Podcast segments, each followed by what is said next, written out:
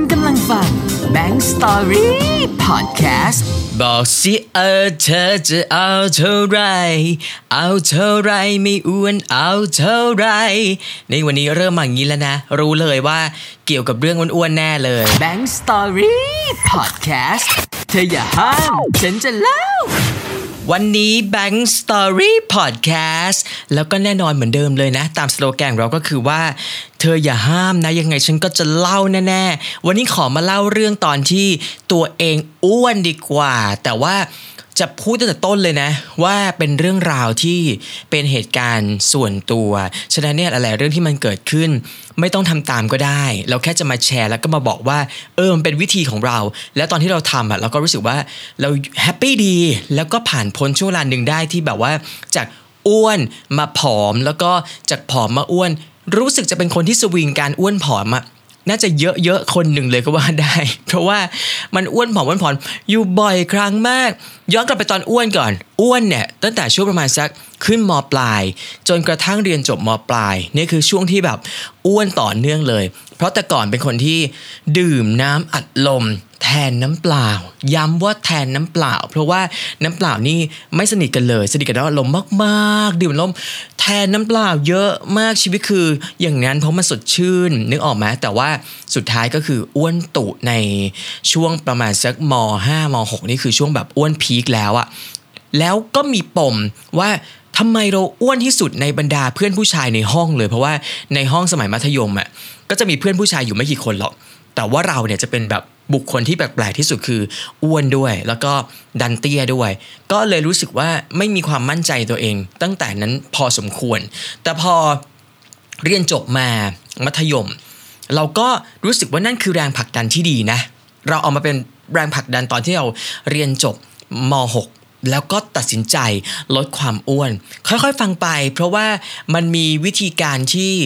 อย่างที่บอกเลยว่าอาจจะไม่ได้ถูกต้อง ฉะนั้นเนี่ยฟังไปแค่ความเพลิดเพลินเนาะไม่ต้องทำตามก็ได้ แต่ถ้าเห็นว่าเออเราก็น่าจะเป็นจุดที่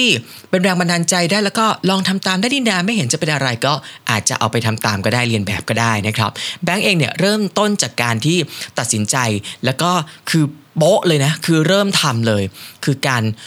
งด การทานข้าว คืองดพวกเม็ดข้าวต่างๆอะแล้วเปลี่ยนไปเป็นทานพวกผักต่างๆ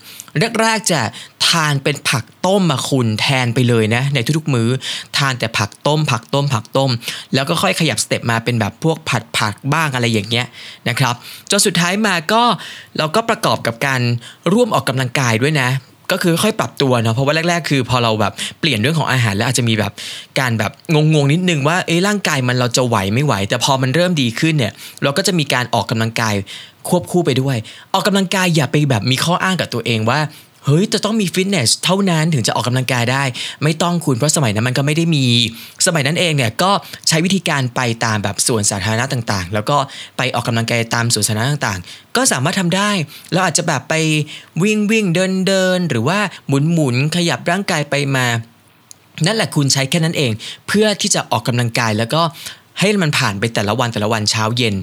หรือบางทีถ้าไม่สะดวกเลย ก็นี่ไงซิทอัพก็ได้นั่นนี่อยู่ในบ้านตัวเองดันพงดันพื้นทำได้หมดเลยหนึ่งเดือนทำอย่างด้วยความตั้งใจมาก เพราะว่าที่เราบอกก็คือทานผักใช่ไหมเน้นผักล้วนๆ แล้วก็น้ำอัดลมเนี่ยก็เลิกไปเลยเพราะว่าก่อนหน้าอย่างที่บอกว่าเราดื่มน้ำอัดลมเป็นหลักๆ แทนน้ำเปล่า เลิกน้ำบัดลมบวกทานผักเน้นๆ งดข้าว งดเนื้อสัตว์ต่างๆ ที่มันมีแบบไขมันนั่นนี่งดหมด แล้วก็ได้ผลลัพธ์ที่ดีก็คือน้ำหนักเราลงจาก 65 กิโลกรัมเนี่ยเหลือเพียงแค่ 49 กิโลกรัมณเวลานั้นคูณประมาณ 10 กว่ากิโลที่มันหายไป เราดีใจนะ แต่ถามว่าร่างกายมันดีหรือเปล่า อันนี้ก็ต้องดูนะมันอาจจะไม่ได้ดีอย่างที่คุณแบบคิดก็ได้ เพราะว่าถ้าเทียบดูหรือฟังดูอะ อาหารก็อาจจะไม่ได้มีประโยชน์เพียงพอนี่ก็ออกไหมแต่มันได้ผลลัพธ์ที่โอเคเราพึงพอใจ ทีนี้หลังจากนั้นมามันจะต้องมาควบคุมดูแลตัวเองแล้วว่าเราจะดูแลตัวเองกลับมากินข้าวหรือว่าเสริมอาหารอะไรตรงไหนเพื่อให้มันอยู่แล้วก็กลับมาพอดี นั่นคือช่วงที่กำลังจะเข้าสู่ปีที่ 1 ซึ่งพอจะเข้าสู่ปีที่ 1 ปุ๊บเนี่ยมหาวิทยาลัย อย่างที่เคยเล่าไปเมื่อหลายเทป ที่แล้วว่าเราเนี่ยไม่ได้เรียนต่อมหาวิทยาลัยทันทีเราอยู่ไปปีหนึ่งใช่ไหมหลังจากนั้นพอเข้ามหาวิทยาลัยปุ๊บเนี่ยมันจะเป็นช่วงปรับเริ่มปรับตัวของเราในการที่จะกินแรกๆเฮ้ยพยายามยังไม่ได้ใส่เนื้อสัตว์เข้าไป เพราะว่ารู้สึกกลัวคุณตอนนั้นจะเป็นโรคกลัวเนื้อสัตว์ไปเลยนะ อันนี้เอาจริงๆนะเพราะว่ามันไม่ได้กินนานมาก เราก็จะเริ่มกลัว กินแต่ผักแต่ผักแต่ผัก เริ่มมีขยับมีข้าวบ้างเล็กน้อยแล้ว เพราะว่ามันใช้ชีวิตมารู้สึกว่ามันเริ่มเข้าที่เข้าทางแล้ว ทีนี้พอกำลังจะเริ่มแบบใส่เนื้อสัตว์เข้าไปบ้างอะไรไปบ้าง มันเป็นช่วงที่แบบกำลังจะปรับจะปรับจะปรับมาก ๆเลยนะ แต่พอ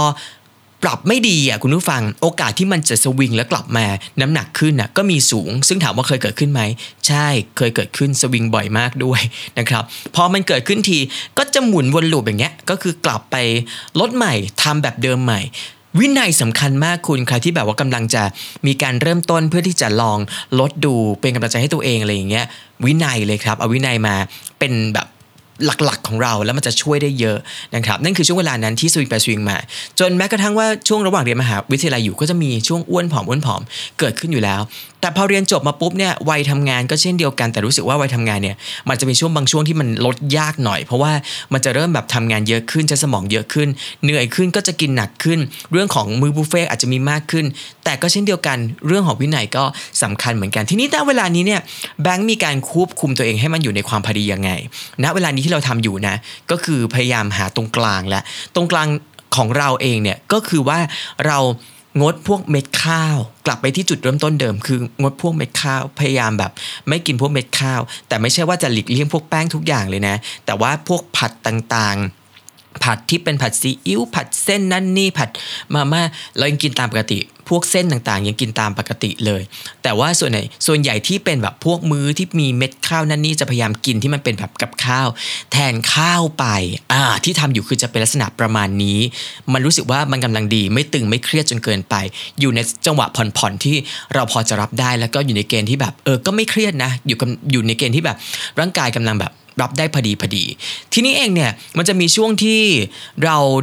มีเรื่องของการออกกำลังกายในช่วงหนึ่งเนี่ยกลับมาอีกครั้งหนึ่งตอนที่มันมีเทรนด์เรื่องของการวิ่ง อันนี้ก็เผื่อใครจะลองดูนะช่วงที่มีเทรนด์เรื่องการวิ่งมาเนี่ยจำได้ว่าตอนนั้นคลื่นเรามีการจัดแบบพวกสันชัยรันอะไรอย่างเงี้ยแล้วก็กลับมาแล้วก็มาออกกำลังกายอีกครั้งหนึ่งประกอบกับเรื่องของการคุมอาหารเนี่ยแหละ แล้วก็วิ่งทีนี้วิ่งเนี่ยเราเป็นคนที่ พอทำอะไรมันจะสุดทางนึกออกไหมคนอื่นจะเริ่มอาจจะประมาณสัก 3 โล 5 โลนั่นนี่ แต่ว่าเราเนี่ยเริ่ม 5 โลประมาณสักวัน 2 วัน หลังจากนั้นเนี่ยสิโล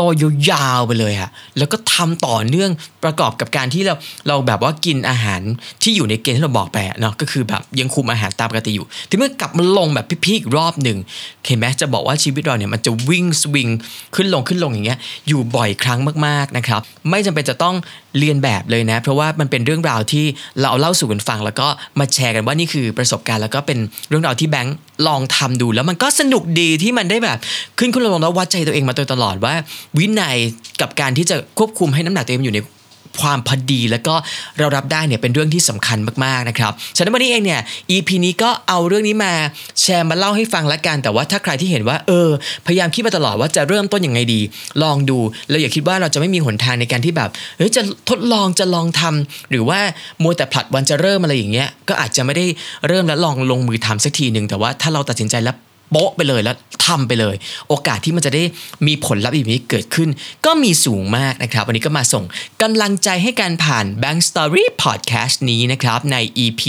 ล่าสุดที่เราเปิดมาฟังแล้วก็มาเจอกันฝากติดตามด้วยนะ หรือว่าอย่างที่บอกกันเสมอถ้าหากว่ารู้สึกว่าสนุกเราก็จะชวนเพื่อนมาสนุกด้วยกันก็ฝากเพื่อนๆ มาตามมาฟังด้วยกันด้วยนะครับ ผ่านเจ้า Podcast ช่องนี้ของแบงค์ที่ลงมาทำได้ไม่กี่ EP เองจะได้มีกำลังใจให้กันและกันต่อๆไป แล้วก็จะได้มีเรื่องมาแบบแชร์กันเล่ากันนี้